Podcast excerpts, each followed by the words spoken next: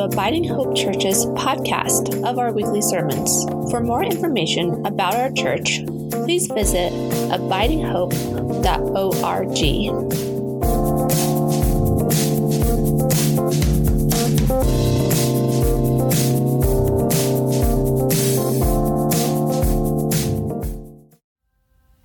In the fifteenth year of the reign of Emperor Tiberius, when Pontius Pilate was governor of Judea, and Herod was ruler of Galilee, and his brother Philip, ruler of the region of Iturea and Trachonitis, and Lysanias, ruler of Abilene, during the high priesthood of Annas and Caiaphas, the word of God came to John, son of Zechariah, in the wilderness. He went into all the region around the Jordan, proclaiming a baptism of repentance for the forgiveness of sins, as it was written in the book of the words of the prophet Isaiah. The voice of one crying out in the wilderness, Prepare the way of the Lord, make his path straight. Every valley shall be filled, and every mountain and hill shall be made low, and the crooked shall be made straight, the rough ways made smooth and all flesh will see the salvation of God. John said to the crowds that came out to be baptized by him, You brood of vipers, who warned you to flee from the wrath to come? Bear fruits worthy of repentance. Do not begin to say to yourselves, We have Abraham as our ancestor. For I tell you, God is able from these stones to raise up children to Abraham. Even now the axe is lying at the root of the trees. Every tree, therefore, that does not bear good fruit is cut down and thrown into the fire. And the crowds asked him, What then should we do? In reply, he said to them, Whoever has two coats must share with anyone who has none, and whoever has food must do likewise. Even taxpayers came to be baptized and they asked him, Teacher, what should we do? He said to them, Collect no more than the amount prescribed for you.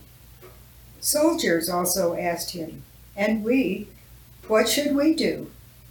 He said to them, Do not extort money from anyone by threats or false accusation, and be satisfied with your wages. As the people were filled with expectation and all were questioning in their hearts concerning John whether he might be the Messiah, John answered all of them by saying, I baptize you with water, but one who is more powerful than I is coming.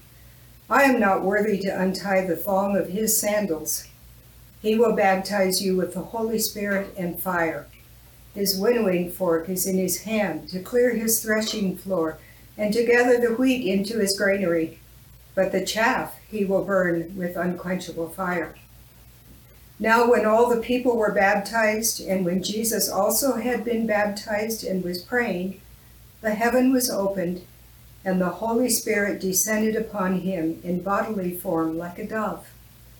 And a voice came from the heaven You are my Son, the Beloved. With you I am well pleased. The Gospel of the Lord. Thanks be to God.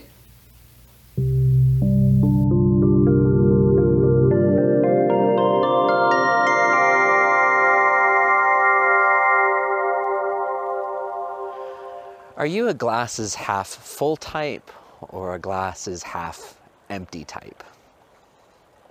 I've been around people a long time and it, it really seems that like most of us seem to kind of lean one way or the other. That there are those who tend to just see the hard things in life and, and maybe feel a little bit overcome by them quite a bit. And then there are those who just see the world as full of potential. I used to think that perhaps this was a taught response, maybe that in the home people were more or less positive or negative and then kids picked that up and then lived with that. But having kids of my own now, I've realized that we're just sort of born that way. That my own kids, all raised relatively by the same mom and dad, that, well, they are half full and half empty kids. There's something in us that we're born with that maybe some of us are just a little more drawn into looking at the dark and some of us are drawn into looking at the light.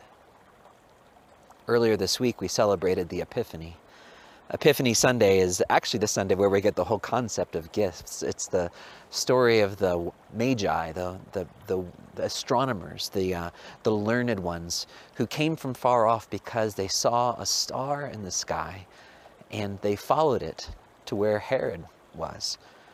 Herod, the king at the time, was not a very good king. He was in the pocket of the Romans and he was brutal, a brutal, bloodthirsty leader. Hearing that a king had been born and with these learned men come to visit Herod, well, Herod responded with fear. Called together his own astronomers and said, How come there is something that went on and I don't know about this? And what is it? And they mentioned that a king would be born in Bethlehem. And so the king went to the Magi, sent them to Bethlehem, and then they went and visited the child, it says. It could have been a year or two later. So it says they visited the child in his home with Mary, and they brought those gifts, those gifts. When I think about those two different characters, I think about those three learned men and what they were looking for, and I think about what Herod was looking for. The three learned men looked to the sky and they didn't see the dark of night. They saw the stars. They saw the things moving in the skies that was telling them of great news that a Messiah would come. Messiah meaning anointed one, a king was coming into the world. And seeing this sign, they, they leapt into action and followed the star wherever it would go, following that star to where it would lead them. Herod didn't even see the star, didn't even notice it. Herod spent his time clutching to power, living in fear, making decisions out of how, how can he hang on to those things that he had. And when he heard a news which one group saw as great news, he only saw it as a problem. At the end of the story, the Magi avoid Herod. And following, Herod does some cruel things to the children of Jerusalem. It seems that there's one of these that sees the good news of the coming of the Messiah, and those who see the coming of the Messiah as something hard. In the baptism of our Lord, it seems like it's both good and bad news.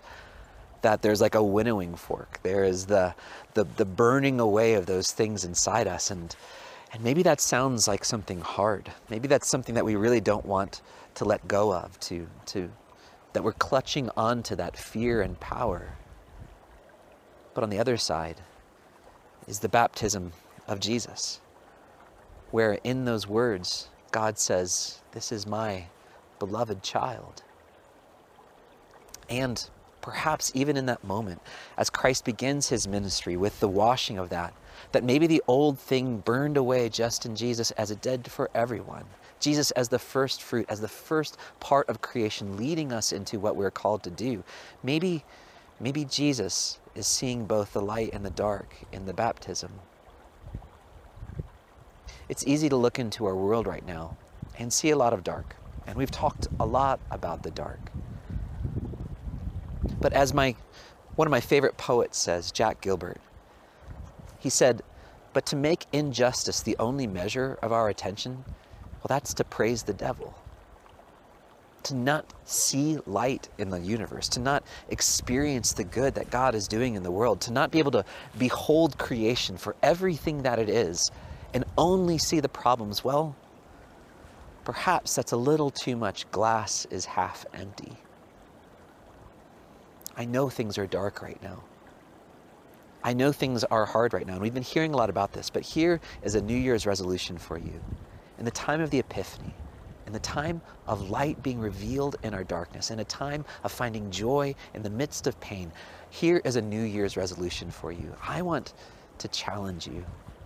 I want to challenge you to experience what Christ experienced in his baptism a renewal of life a renewal of, of good news, a renewal of a way in which He's called to live and breathe in the world, to open our eyes to the light to see in the sky, to see the stars in the sky and not just the dark, but to be able to experience joy. In this theme that we are experiencing this year, where we're talking about choosing hope and choosing love, and this idea of a choice that we're making, well, I want to add just for this Sunday to choose joy to find out of hope that joy is born out of hope, to find in love that joy can be born out of love. That in this space that we can choose the way in which we engage the world around us and we can spend our time immersed in all of the blah that comes in from the opinion, not news, but the opinions of people on our social media, in the news, and everywhere else, or we can shut that off.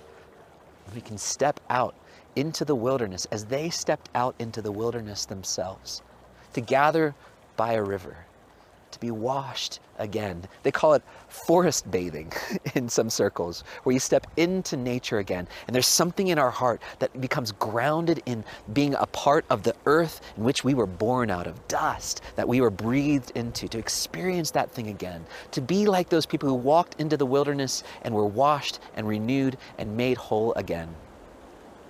I think it's a time to choose for the cup to be half full I know things are dark, but there is a promise that is given to us, a promise given to us in Jesus that death does not win, that pain does not win, that hunger does not win, disease does not win.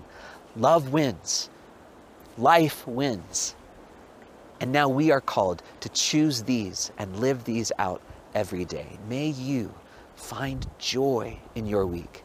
May you experience new life in your time. And may you, this new year, that you might be anticipating to be hard, that you might change your frame of mind and see the stars shining in the night. If you'll pray with me. Lord God, you have called your servants to ventures of which we cannot see the ending, on paths as yet untrodden through perils unknown. Give us faith to go out and good courage, not knowing where we go, but only your hand is leading us and your love supporting us. In the name of Jesus. Amen.